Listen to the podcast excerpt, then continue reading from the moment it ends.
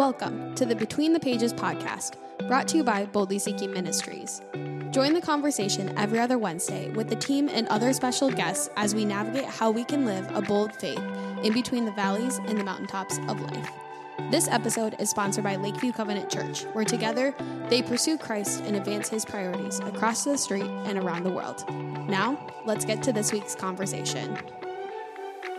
Welcome back to the Between the Pages podcast. I am Rebecca here with Jenny. Hello. Um, for those of you who are first time listeners to the podcast, if you haven't checked out the episode before this, this is part two of our Christmas series where we are diving deeper into more of a commentary on our Christmas study that we published last Christmas uh, Mhm. for all of you.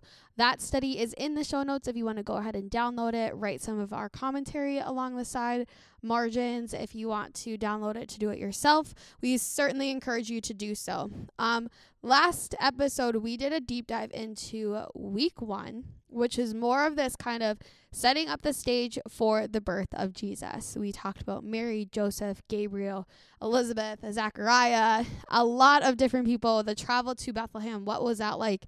And we left off right before Jesus was born. And so that is where we are picking up the episode today, where we are going to talk about the significance behind um, the location where Jesus was born, how um, he was cared for right when he was born, but then also moving forward into a few other different characters Yeah. throughout the Nativity story, some of which have been um, very prevalent, I would say, in how we read the Christmas story today.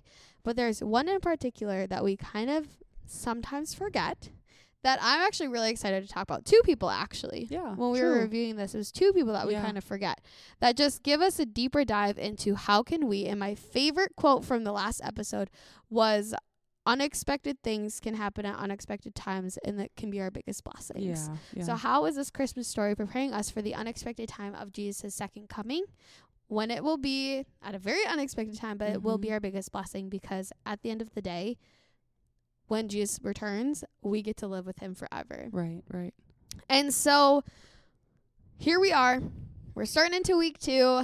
Grab your pencils grab your notebooks, grab your Bible, um, and let's dive a little deeper in. So, the nice thing with this, so Meg was actually the one that wrote week two. She Yeah. unfortunately is not here with us today. Uh, but I think it will be really interesting for us to take what Meg wrote to our perspective, of Yeah. giving a commentary on what we're reading.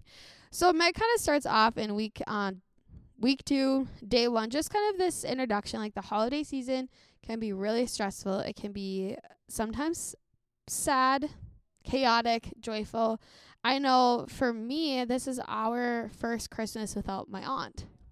And so just kind of preparing my heart for a little bit of the sadness behind that. Yeah. yeah. Um, but also like the joy at the same time Mm-hmm. that there's still joy in that we get to celebrate the birth of Jesus, um, the birth of the one who would save us all.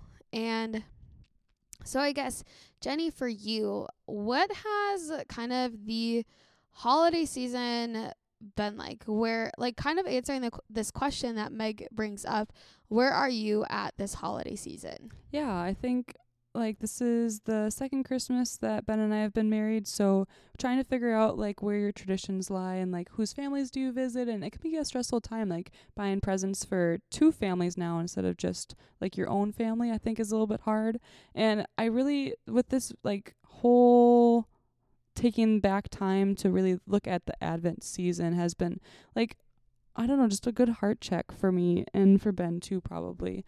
Um, just really like going over these verses has been really important to to like really just go past the nativity story where it usually stops like at Christ's birth and then it's like now we move on to presents or brunch or whatever it is, those Christmas traditions and looking further after the birth of Christ and what is happening and those other characters that we'll mention later and just really just looking into like the prophetic wisdom behind all the things that are happening in these scripture verses is important, I think.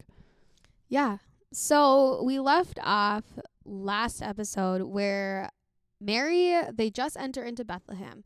Mary is in labor. Joseph is, I honestly, I'm going to put it in this terms, he's probably freaking out. because he wants to have this best place for Mary to give birth that's comfortable, that's warm, that's safe, that is um, a place where if they need help, they can get help Yeah. quickly. Yeah. Um, because also this like, I would say, I feel like Joseph kind of felt as a husband and now a soon to be father, like this expectation of providing the best for his son, who is the son of God. Yeah. Like what?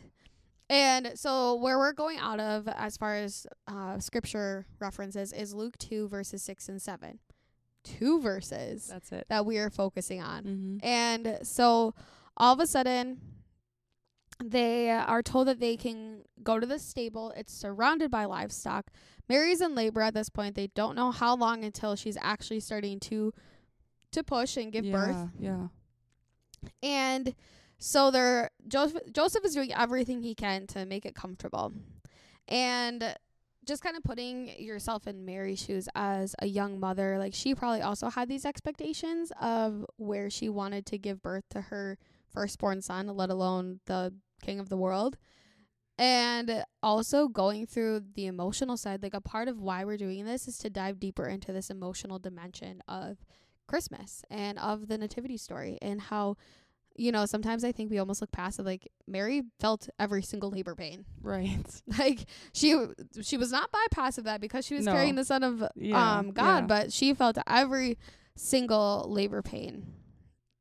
And so Luke 2, 6 and 7. While they were there, the time came for the baby to be born, and she gave birth to her firstborn, a son. She wrapped him in clothes, placed him in a manger, because there's no guest room available for them. And there's a lot that's going on in those two verses. in those yeah, two yeah. verses. And I love, love, love this question that Meg brings up. How can one of the most important, if not the most important, moments in our faith be only two sentences? That's it. Yeah. I want to read that again because it's like a mic drop moment. How can one of the most important, if not the most important, moments in our faith be only two sentences? Like the minute that Jesus was born, the almost, I would say, the trajectory of mankind changed. Because we now had a Savior and the Messiah on the world that would one day save us, where we would now have direct access to Him. But the thing that I love most is yes, it's two sentences, but it's so weighty in the symbolism. So, in I would say cultural background, and I don't remember what pastor was preaching on this. I think it was Pastor Dave last Christmas was talking about the symbolism behind different things of um, the nativity story. Yeah. So they're in a stable. It's the lowliest of low places. Right. Not So- clean, not sanitary, not a hospital. Right, right. It's like it's dirty. It's probably smelt really bad. So first off, it's not a nice place. Secondly, when he's born, he is placed into a feeding trough that is used for animals. And the second thing is he is swaddled in a cloth that is typically used for baby lambs. Now, the Lamb of God, the symbolism that I love is the fact that, you know, Jesus came to be with us and he was born in the worst of places more than us, to be honest. Like yeah. I would say you were probably born in a hospital. Yeah. So was I. Yeah. And but he was born in a stable. The second thing is the way that he was slept in a feeding trough, the way that he was swaddled in cloths like a lamb is this idea of like the sacrifice behind what he was about to do. And just in two sentences, and I'm going to find that sermon and I'm going to link it in the show notes because it was so good and I feel like I'm not doing it justice right now. But I would say like my eyes opened up so much more to the symbolism behind why God designed certain things to happen. Why did God design Mary and Joseph to have to go back to Bethlehem? Because there's a symbolism in why Bethlehem to begin with, but then also the symbolism behind the stable, the feeding trough, the way that he was swaddled. So in the show notes, I'm going to link that um, sermon for you guys to listen to because I encourage you to not only listen to this podcast, download the study, and also listen to the sermon as well. Do a really big deep dive into the story because I think you are just going to have your eyes totally opened to just the divine plan that God had. It's like simple and complex at the same time. Absolutely. Because the simplicity of those two sentences, like, it did, it changed the trajectory of the world. But it's also complicated in how much thought and planning and prophetic word was poured into this years before Jesus was born, like coming out of the house of David and being born in Bethlehem and all these things were prophesied years and years and years before even like Mary knew she was going to be pregnant with Jesus.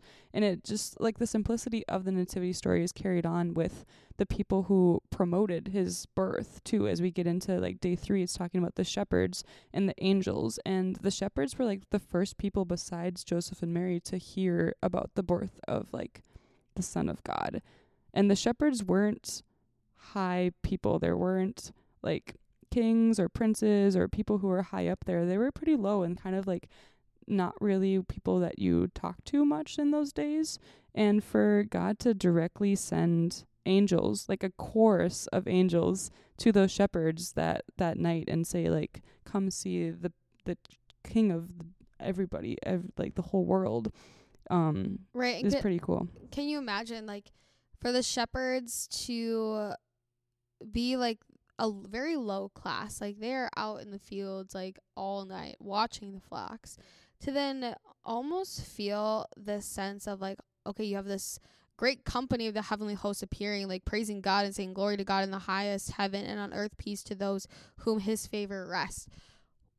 Okay, hold up. Like these shepherds, the lowest class in society, Yeah. like these angels are saying like peace to those on whom his favor rests. So like obviously God has favor on these shepherds. Right, right. And so all of a sudden like this cloud is bright and there's so much chorus singing. What's interesting and I don't this is like a question I think I would ask God when I'm in heaven. Is like did anyone else hear the angels or was it Yeah. just them? I don't know, yeah. Because like I would say if there's like 50 angels like probably hear that throughout the entire It's gotta be city. pretty loud, yeah. But it's like, was it just them that heard it? And I, I in the story, yes, in this, but I'm just like, how far did that like the sound decibel? Maybe go? they're way out there. right. Yeah. And so like just like these like random questions that you're like, oh wait, what?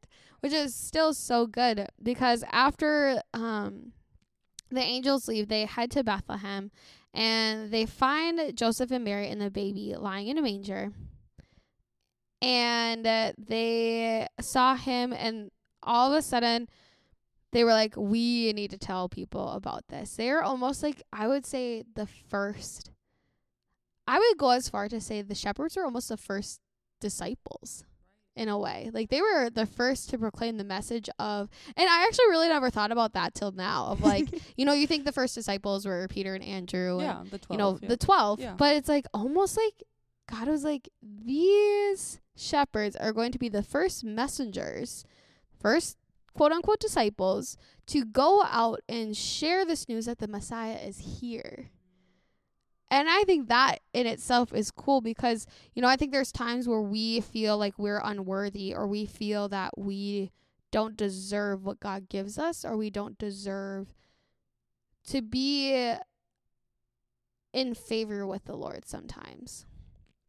But to remind us that whenever you feel unworthy to have a seat at his table, remember who has called or who was called to herald the birth of Jesus. Yeah, yeah. Like whenever you feel unworthy to have a seat at his table, remember who was called to herald his birth. Yeah. He called the shepherds, those who felt really unworthy because Yeah. of the way the class society worked back then. Yep.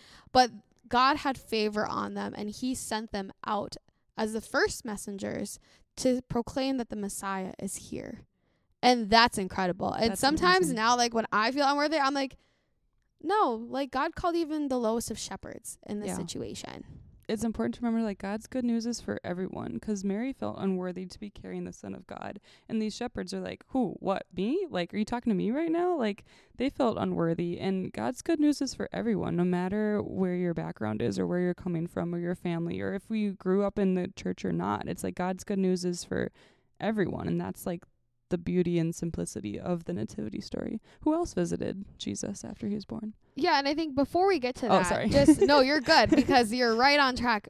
the coolest thing of the story is like he had God doesn't doesn't class us differently. Yeah, yeah. He doesn't class us like earth like the world classes us. Like you have your high class and your middle class and your low class and all these things. Like yeah. he views us all the same.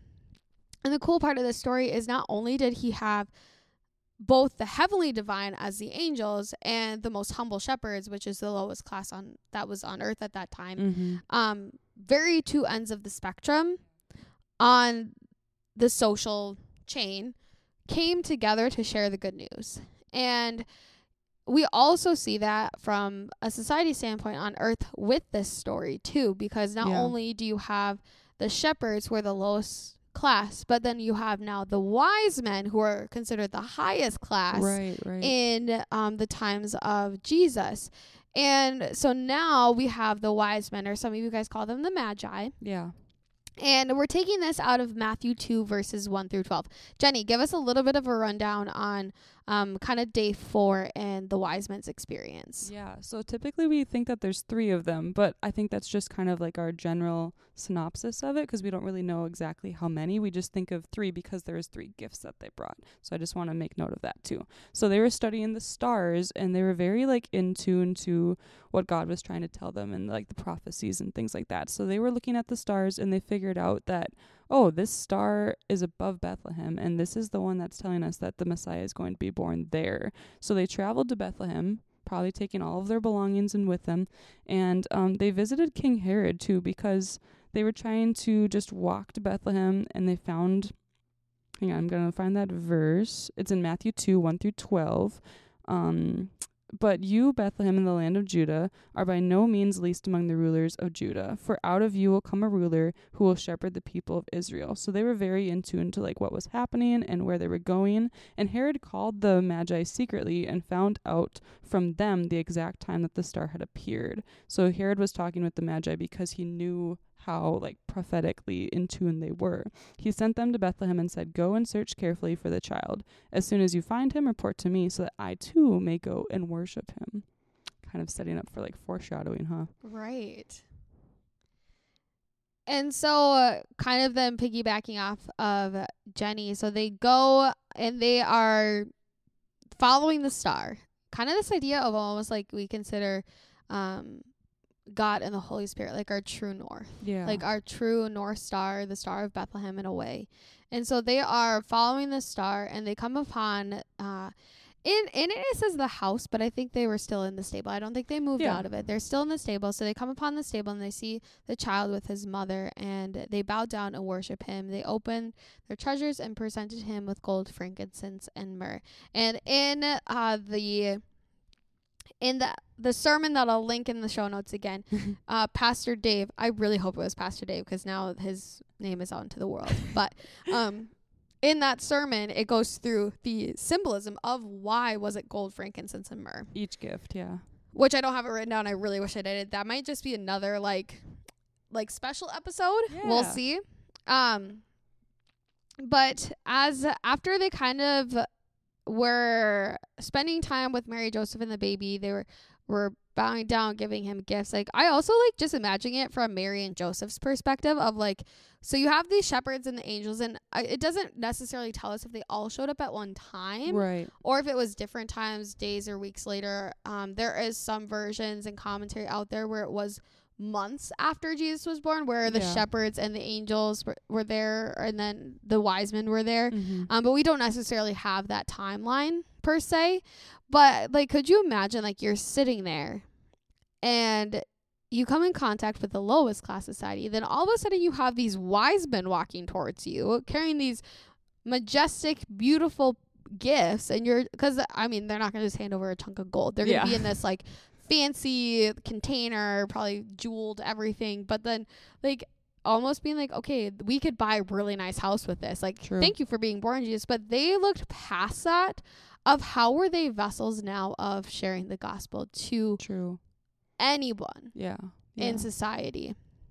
And the thing was is if you go back to um in Matthew where you know after Herod Herod called the Magi and he sent them to Bethlehem and said like as soon as you find him report to me so that I too may go and worship. Yeah. And um they were the wise men are kind of warned in a dream Mm-hmm. um not to go back to Herod. Yeah. And they didn't really necessarily know why, so they went back to their country another route.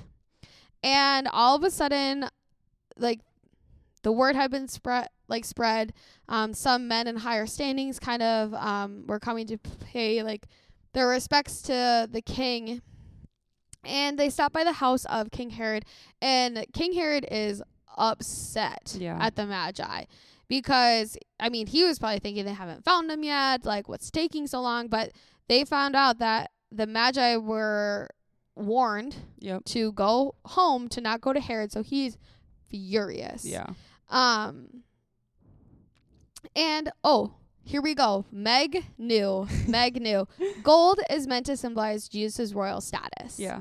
frankincense frankincense is meant to denote deity and myrrh is an embalming oil which was which can mean death or suffering Mm-hmm. literally the prophecy jesus is to fulfill spelt out in the gifts from three strange uh noblemen Yeah. like his royal status of gold the frankincense to denote deity, but then also myrrh, this symbolism of what will soon um, represent his death. and it's so like the simplicity and the interest intricacy is like just yeah it blows your mind because all these things aren't really like that big of a deal until you learn about those symbolisms and like wait what? That means this? And like this is prof- prophesied like years before that? It's just it's crazy.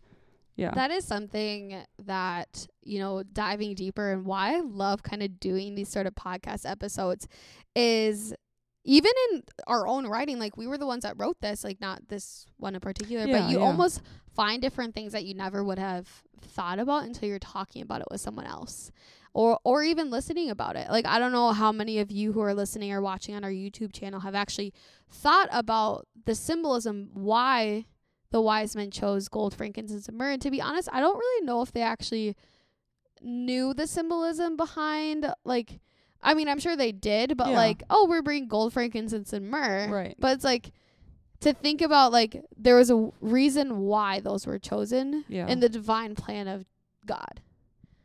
That's so crazy should we move on to day five Yes. All right, so we get a little bit into knowing about Herod. So, as we learned a little bit already, that the wise men were supposed to go back to Herod and tell him, like, oh, the king is over here, you can go worship him. But because they were warned in that dream, like, nope, Herod's up to no good, don't go back to him, take a different route home. And Joseph actually was given a warning too, because Herod was not only upset that, like, a Messiah is born in his area, but he was also, like, taken aback because he thought his power would be taken by this new king. He's like, I don't want a new king. I'm the king. Like, let's get rid of this baby. I want to not go and worship him, but like destroy him and take him out. So Joseph was warned also by Herod's plans from an angel. And Joseph woke up and was like, okay, we got to escape to Egypt. We have to get away from here because Herod's going to want to kill our child. We have to protect him. He's the Messiah. And we are going to flee to Egypt because Herod is going to come after him. So they just had a baby. We don't know again how many months or weeks afterwards, but I can imagine it's like there's just no break for them. It's just go, go, go. They had to move to Bethlehem and then from there they're fleeing to Egypt. And but it's also to fulfill like what the Lord has been saying through the prophets, like out of Egypt I called my son. Like that's prophetic word that we can read earlier on in scripture. And when Herod, you were saying too, he was like furious when he realized that he'd been outwitted by the Magi.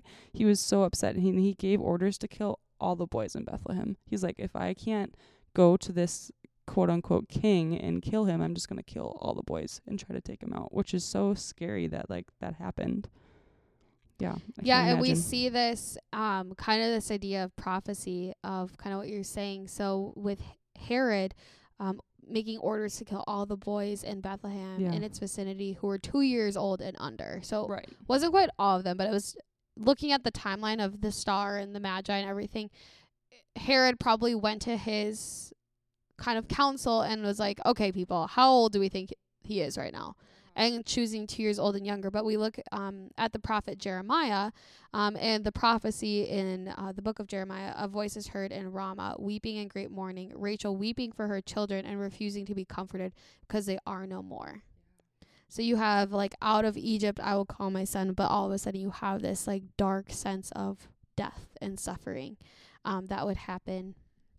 And you know, you think of Christmas time being this like joy to the world, like Right. the Lord has come kind of idea. Um, but I think there is so much like depth though too. Like, could you imagine like, yes, the Son of the world has been here, but at the same time, weeks or months later, like an entire age group of young boys has been, I hate to say it, but massacred basically.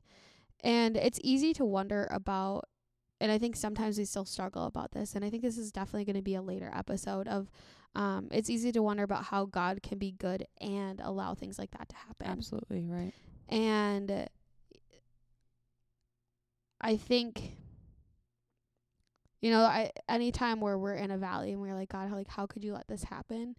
At the same time, just like reminding yourself, like, God is faithful and He will be faithful to you even in that. Yeah. Yeah. And, you know, you look at Herod's story compared to Pharaoh in Exodus Mhm, you mhm. know when Moses is trying to get the people out um from Pharaoh's I would say Pharaoh's kind of rule and his Yeah. slavery that he Yeah. had going on um God said that he would harden Pharaoh's heart and whenever Moses would work on his behalf God would harden Pharaoh's heart um but that doesn't mean actually hardening his heart um if you look at it uh, Pharaoh's heart was like clay and from your teach science um, but when you add heat to clay, it becomes hard and rigid. Um, but when you add water, it becomes malleable. And when God moves our hearts, our hearts become clay, moved to do his works. God doesn't want to harden Pharaoh's heart, but Pharaoh's heart is like s- the clay in the sun. yeah. And very similar to say that with Herod's heart Yep. too in this story. Like he's so consumed by jealousy and power that he Mhm. cannot bear the thought of another king being born Yeah. let alone a king with far more power Right. and um just kind of rule than he does and unfortunately through that like herod fulfilled another prophecy one of rachel which was the mother of israel weeping for her lost children and then even though god didn't want that to happen the prophecy isn't necessarily god ordained and i think that's a whole other like level of things Right. Right. but God knew that his son would repel Herod, and so the prophecy was predicted and then fulfilled. And so many times in our lives, I think when bad things happen, we can, like I said, quickly ask like God why, and to beg and plead for God to give us an answer of why bad things happen. But sometimes He is just right beside us, protecting us from something worse Mm-hmm. and us being armed with God, others can harden, and not Yeah. like in a kind of like what I s- said in like a bad sense, but harden to this idea of like the clay. Yeah, yeah.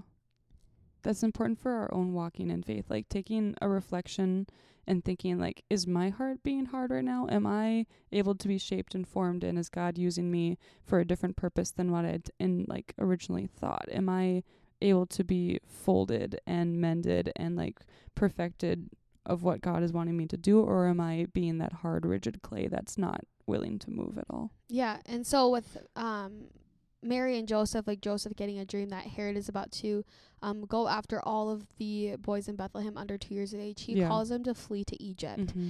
And we are then met in Luke two twenty two through 35. A person that I honestly like I I'm I'm gonna full disclosure this because no one's perfect. Is I sometimes just bypass this whole section, Yeah. and when we were like kind of like looking over this, I was like, who is this person? Right, Like to, like, how how does this all fit into the narrative of the nativity story? And it's a prophecy of Simeon. And so Luke 2, 22 through 35. And I just want to spend a little bit more time on this because I think you have this whole like the prophecies being fulfilled, but then Yeah. once we get to the prophecy of Simeon, so now we're talking all these prophecies. So stick with us, Hang in friends. You're doing great. Um we see this idea of great faith. So I just want to read uh 22 through 35 really fast. Yeah, yeah, go ahead. When the time came for the purification rites required by the law of Moses, Joseph and Mary took him to Jerusalem to present him to the Lord. As as it as it is written in the law of the Lord, every firstborn male is to be consecrated to the Lord, and to offer a sacrifice in keeping with what is said in the law of the Lord, a pair of doves or two young pigeons. Now there was a man in Jerusalem called Simeon, who was righteous and devout. He was waiting for the consolation of Israel, and the Holy Spirit was on him. It had been revealed to him by the Holy Spirit that he would not die before he had seen the Lord's Messiah. Pause there. So it was told to him that he would not die before he saw The the, Messiah. the Messiah. Yeah, Crazy. I know. Continuing on. Moved by the Spirit, he went into the temple courts. When the parents brought in the child Jesus to do for him what the custom of the law required, Simeon took him in his arms and praised God, saying, Sovereign Lord, as you have promised, you may now dismiss your servant in peace. For my eyes have seen your salva- salvation, which you have prepared in the sight of all nations, a light for revelation to the Gentiles and the glory of your people Israel. Whoa. That's like the joy to the world moment for sure. Honestly, honestly. And it continues on. The child's father and mother marveled at what was said about him. Then Simeon blessed them and said to Mary, his mother, This child is destined to cause the falling and rising of many in Israel, and to be a sign that will be spoken against, so that the thoughts of many hearts will be revealed, and a sword will pierce your own soul too. Like, I'm actually really glad Megan ended with this because Yeah. it's so, so powerful because all of a sudden you have Simeon, who is a great man of faith. Mm-hmm. He has been trusted by the Lord for so long. Like the he had so much favor on him. And the Holy Spirit said like you would not die before you saw the Messiah. Yeah.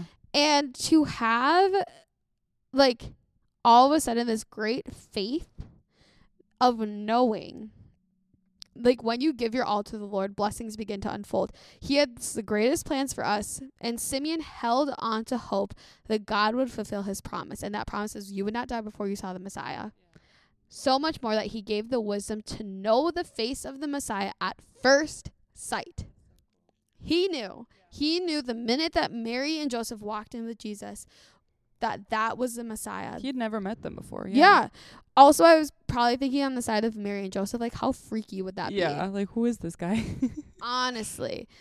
But I love, love, love how at the end, like, it's almost this like cultivation moment where the minute that he saw Jesus and he held Jesus in his arms and praising God, like, like, God, you are faithful and you'll be faithful to me, to then say, You may now dismiss your servant in peace.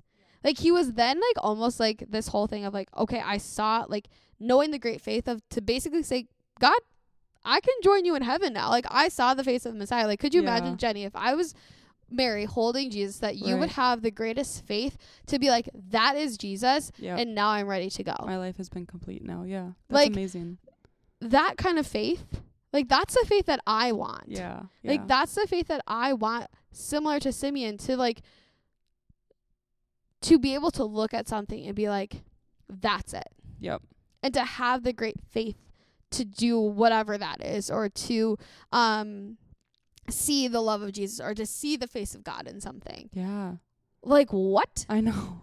And if it weren't for Herod and like even though that was a terrible thing that happened, this massacre of, of children, Mary and Joseph wouldn't have fled to Egypt. They wouldn't have met up with Simeon at that time. So it's all coming together at this end of the story of the Nativity. It's like Simeon was there, he was at the temple praying, probably doing his regular duties, and then Mary and Joseph come because of Herod's like massacre, his command to hurt these children and Joseph got this warning to flee to Egypt. So all of this is like really just coming together at the end of the story and wrapping things up of like Simeon was there waiting for them and he knew like this is my time and I'm going to walk up to these people. I don't really care what they think about me right now. I'm just going to tell them and give them this huge blessing cuz Simeon knew all the things that were happening even if Mary and Joseph didn't see it right away too. Absolutely. And I think, you know, taking things into today's standpoint, like Simeon laid everything down before the Lord. He gave everything and nothing less of that. Yeah. And you know, when we lay things down at the Lord, like we things begin to unfold. When we give our all to the Lord, when we give our anxiety, when we give our stress, when we give our depression, when we give our unknown, when we give our fear to the Lord, blessings begin to unfold. And that's what happened with Simeon. Is like Yeah. he didn't know. He didn't know, Right. but he believed that God was faithful and he would be faithful to him of that he would see the face of the Messiah before he was to leave this earth. And I think we see that that idea of giving everything and nothing less throughout the entire nativity story yeah. like from the moment that Gabriel met with Mary to the minute that uh, Joseph got the dream that um, he had to flee Bethlehem. Like they were probably starting to just become comfortable and established Yeah. yeah. until all of a sudden be like, you have to flee to Jerusalem kind of thing. And then like to the Magi, like just giving everything and nothing less, and then going the opposite way for the shepherds to give everything and nothing less of that. And uh, um to kind of I would say wrap all of this up together since the moment that Jesus was born he has never asked for us to come to him partially leaving behind what we think isn't good enough yeah. And I think that's important because, you know, you had the shepherds and the wise men, people on very different ends of the social totem pole. That, you know, for me to just fully be at the feet of Jesus, like God is wanting all of me. He's not wanting only the good parts of me or only the bad parts of me. He wants all of me to be with him. Like, you know, the things that in my life that I'm like, oh, I'm not I'm not good at that or like I'm struggling with this. Like I'm just going to leave that because I have to be perfect in the eyes of God. Like Yeah. God already sees you as perfect with or without your flaws. Right. But he's calling us not to come to him partially, but to come to him fully with everything and nothing less of that. And whether that is um like your worries or your joys, your triumphs, your sadness, emotions, like bringing all of yourself and all the worst and all the best parts into the throne room. Like you think of how can we bring all of ourselves into the valleys? How can we bring all of ourselves into the mountaintops that we experience in life? But how can we also bring all of ourselves into everyday life Yeah. to the throne room? Like that is the whole concept of this podcast is how do we bring everything and nothing less to Jesus every single day, no matter what season we're in, Right. no matter what direction we're trying to figure out where to go. And I think this holiday season can be really difficult for people. Um, emotions can be high, a lot of internal thinking. And I want to challenge you guys today um, to just sit with the questions um, that we have in the study. Um, there's questions at the each uh, at the end of each uh, day, Mm-hmm. and to just reflect. Reflect on the fact that one of the biggest moments in history took place, and the people that were able to witness this incredible sight as Jesus were the least of these. That absolutely doesn't mean that you're not welcome to the same joy and excitement. Because seriously, God is joyful calling you to come over Mm-hmm. to see the majesty and the beauty found in the new life and the new covenant that God um, has because of the birth of his son. Like you could be struggling so much, but that doesn't mean that you can't still find the joy in God calling you to come sit at the table with him. Even if you feel unworthy, there is still a table, a seat at the table for you. And I'm so excited because I do think that you know this study and um, there's still another week and we're not going to dive totally into week three but i encourage you to download the study and dive into week three because um, not only are we going to wrap up into um, the escape to egypt but we're also going to just talk about how does all of this like kind of culminate into what we know as easter Yeah. and going forth that you know Jesus was he was born, he lived on earth and he died and rose again. And no matter what, he is still calling you to come sit at the table with him. In all that you are, to give everything and nothing less, to surrender it all. Mary surrendered it all. She was like, I don't know what's about to happen. I'm going to be an outcast in society. Um, Elizabeth and Zachariah surrendered it all and gave everything and nothing less. Even though Zachariah, yes, like was a little skeptical, but at the end is like he still gave his all. Right. Like he could have like if you're not talking for such a long time, could you imagine like how depressed he could be, Yeah. but he still chose to live Mm-hmm. and to be there for Elizabeth. yeah. And for Mary and Joseph to give everything to go to Bethlehem, for the wise men giving everything, every single person in the Nativity gave everything and nothing less, and God had called them to sit at the table in that moment, to experience the joy and the fullness of seeing the face of the Messiah. And I think ending with Simeon and the joy that he had on his face, you know, that's the joy I want on my face going into each day. Yeah. Yeah. So, Jenny, any final thoughts before we wrap up this episode? I'm just thinking of like the title of this whole study is A Walk to Bethlehem. It's not um it's a walk of faith too. We see so many examples like you were listing and all the characters showed an act of faith or trusting in God and like not to do it on your your own strength. And if this is kind of a hard week for you, like we encourage you to like find someone to read it with or find a mentor or like even just ask these questions to your pastor or someone else that you're trusting. Like a lot of these things can be hard to go with as it's the Christmas season and it's it's kind of hard for a lot of people. It's tough and family members and balancing everything like that. So just taking into consideration like a walk to Bethlehem isn't a sprint. It's not something that you have to do quickly or if you want to read this in January and continue it on as you start your new year too, like really do that as you take a step in Advent and figuring out how you can spread Lent and Advent and like those kind of holidays throughout the whole year and living every day as a step of faith as every day you're walking to Bethlehem in your own in your own journey with your with your savior. So good, so good. Well, friends, uh, as we said before, all of the links to everything is going to be in the show notes. Make sure you check that out. If you would like to join a really big Bible study group, honestly, Yeah, it's so um, cool. We at the end of each episode are sending our insider team a more of a deep dive study guide into what we talk about on the episode. So i encourage you to click that link in our show notes to sign up. It takes 20 seconds. It's just your email. You'll get a fun little welcome email from us um, but then you'll be a part of a team that's really big right now which is so fun and um, to be able to create such a tight-knit community with people that just really want to take that next step um, with brothers and sisters from different areas of life and different um, chapters in their life too. And we'll also have a link to this study that you can download directly onto a computer, your phone, iPad, Yeah. wherever you want. Feel free to download it and print it off um, so that you can go through and walk to Bethlehem yourself. And we want to thank you. Merry Christmas. Happy New Year. We just want to uh, send you off with a blessing of uh, this season, no matter how hard um, or difficult the season may be, that you just find the joy in seeing the face of the Messiah this holiday season. And we just hope that you guys have the best Christmas.